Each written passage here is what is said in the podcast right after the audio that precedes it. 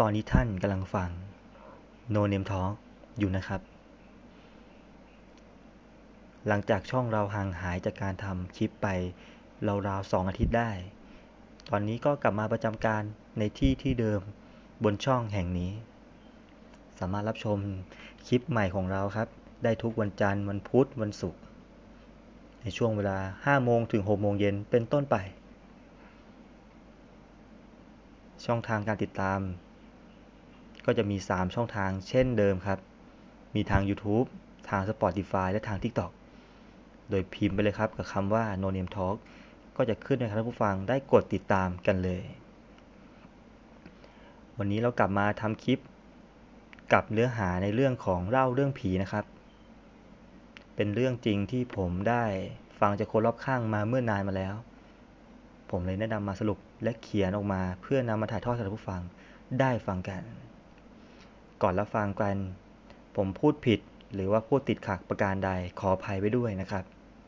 ไม่เป็นอันเสียเวลาไปเข้าสู่เรื่องราวของวันนี้กันได้เลยครับผม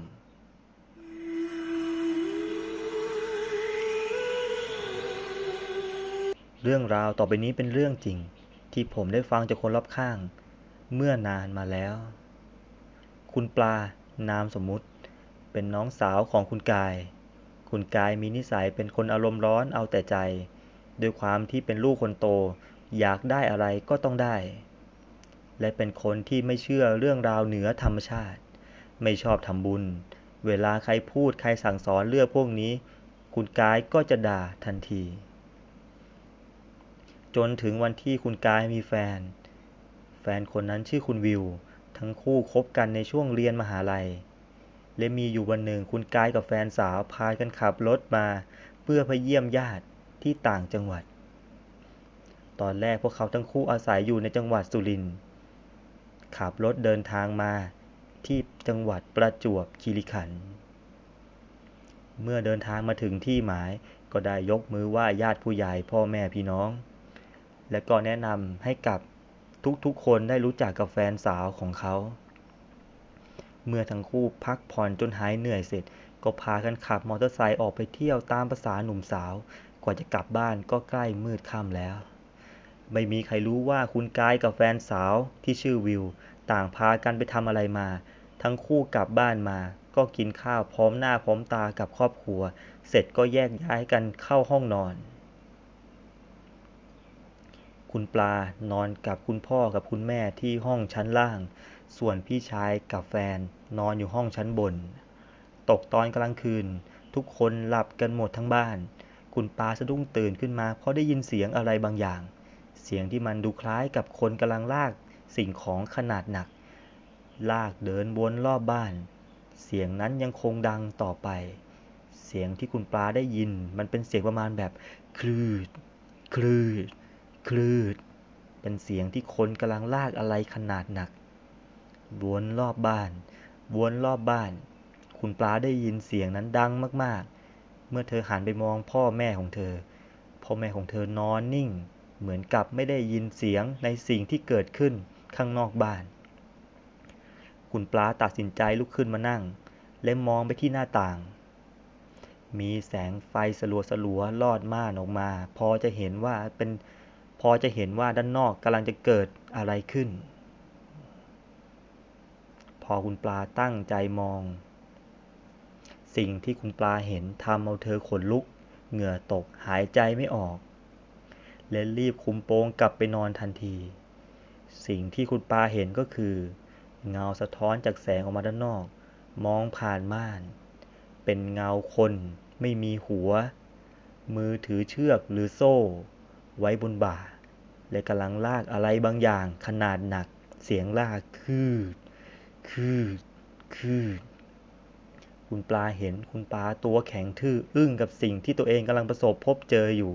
ถึงแม้มันจะมองไม่ชัดมาก แต่ก็สามารถแยกได้ว่า สิ่งนั้นคือคนที่ไม่มีหัวแน่นอน พอคนไม่มีหัวกำลังลากและจากไป สิ่งที่คุณปลาเห็นก็คือ ต้นไม้ขนาดใหญ่ มีกิ่งไม้ มีใบไม้ชัดเจน เป็นพุ่มขนาดใหญ่ เคลื่อนไหวไปตามเสียงลากนั้น ถ้าทุกคนนึกภาพไม่ออกก็คือคนหัวขาดกำลังลากโซ่ที่มีต้นไม้ขนาดใหญ่กำลังเดินตามหลังอยู่นั่นเอง เสียงลากยังคืด คืด คืด ตามไปเรื่อยๆ คุณปลาตั้งสติได้ก็รีบคุมโปงนอนหลับทันที พอตื่นเช้าขึ้นมา คุณปลาได้เล่าเรื่องราวให้กับคุณพ่อคุณแม่ของเธอได้ฟัง แล้วเมื่อเธอไปเคาะประตูเรียกพี่ชาย ก็ไม่มีใครขานรับ เมื่อเปิดเข้าไปก็พบว่าพี่ชายกับแฟนสาวของเธอ ได้เดินทางกลับไปแล้ว สิ่งนี้มันทำให้คุณปลานึกเสียใจตลอดทั้งชีวิต ที่พี่ชายของเขากลับมาบ้าน และไม่มีโอกาสได้พูดคุยกันเลย เพราะนั่นมันคือครั้งสุดท้ายที่คุณปลาได้เห็นหน้าพี่ชายของเธอนั่นเอง พี่ชายของเธอที่ชื่อคุณกายและคุณวิว ทั้งคู่ประสบอุบัติเหตุ รถชนกับราวสะพานเสียชีวิต หลังจากตอนเดินทางกลับจากประจวบคีรีขันธ์เดินทางไปที่จังหวัดสุรินทร์เมื่องานศพทั้งคู่จัดเสร็จเรียบร้อย คุณพระท่านหนึ่ง เป็นคนสนิทของครอบครัวคุณปลา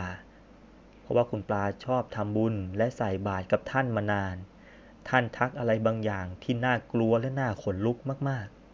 ๆ ท่านทักกับคุณแม่ของคุณปลาว่า โยม ลูกชายของโยมไม่ได้ตายด้วยเรื่องธรรมดานะ ให้มาหาอาตมาที่กุฏิเดี๋ยวอาตมาจะดูดวงให้ เมื่อครอบครัวของคุณปลารู้อย่างนี้แล้ว ก็รีบเดินทางไปกุฏิพระทันที พร้อมกับวันเดือนปีเกิดของคุณกายและแฟนสาว เมื่อพระท่านดูดวงให้กับทั้งคู่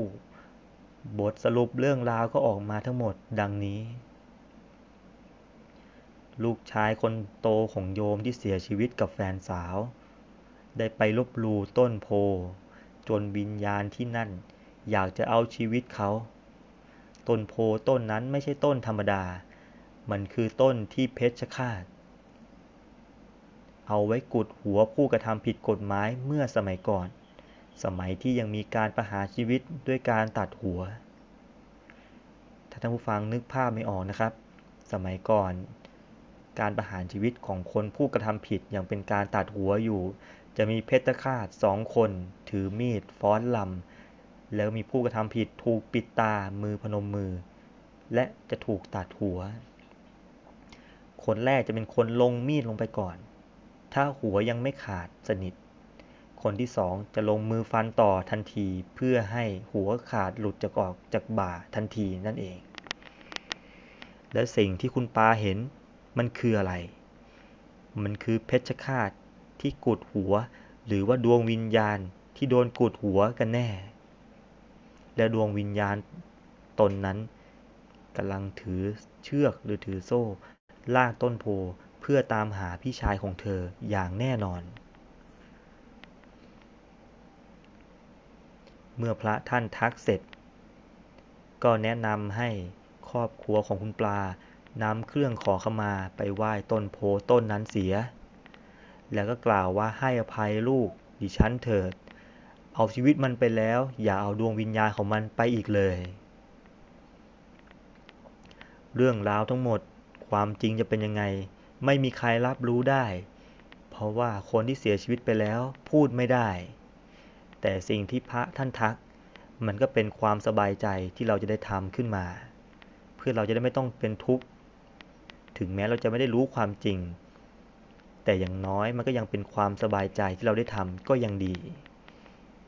ขอให้ดวงวิญญาณของคุณกายไปสู่ภพภูมิที่ดีนะครับ ขอบคุณเรื่องราวจากคุณปลานามสมมุติ ขออนุญาตนำเรื่องราวทั้งหมดนี้มาถ่ายทอดกับผู้ฟังได้ฟังกันนะครับ จบกันไปแล้วนะครับนะกับเรื่องราวในวันนี้ เรื่องที่ท่านได้ฟังจากช่องโนเนียมทอล์กเป็นเรื่องราวเอ็กซ์คลูซีฟที่ท่านสามารถรับฟังได้ทางช่องทางนี้ช่องทางเดียวนะครับ ไม่สามารถหาอ่านหรือหาฟังได้จากที่ไหน ถ้าชอบคลิปนี้ก็กดไลค์ กดถูกใจ กด Subscribe กดแชร์และกดกระดิ่ง เพื่อเป็นกำลังใจให้กับช่อง No Name Talk บน YouTube ด้วยนะครับ หรือว่าท่านใดสะดวกฟังแบบทาง Podcast สามารถรับฟังได้ทาง Spotify โดยพิมพ์ค้นหาคำว่า No Name Talk ก็จะเจอทันที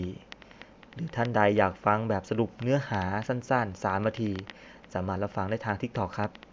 กดพิมพ์ค้นหาไปว่า No Name Talk ก็จะขึ้นมากับท่านผู้ฟังได้กดติดตามเช่นเดียวกัน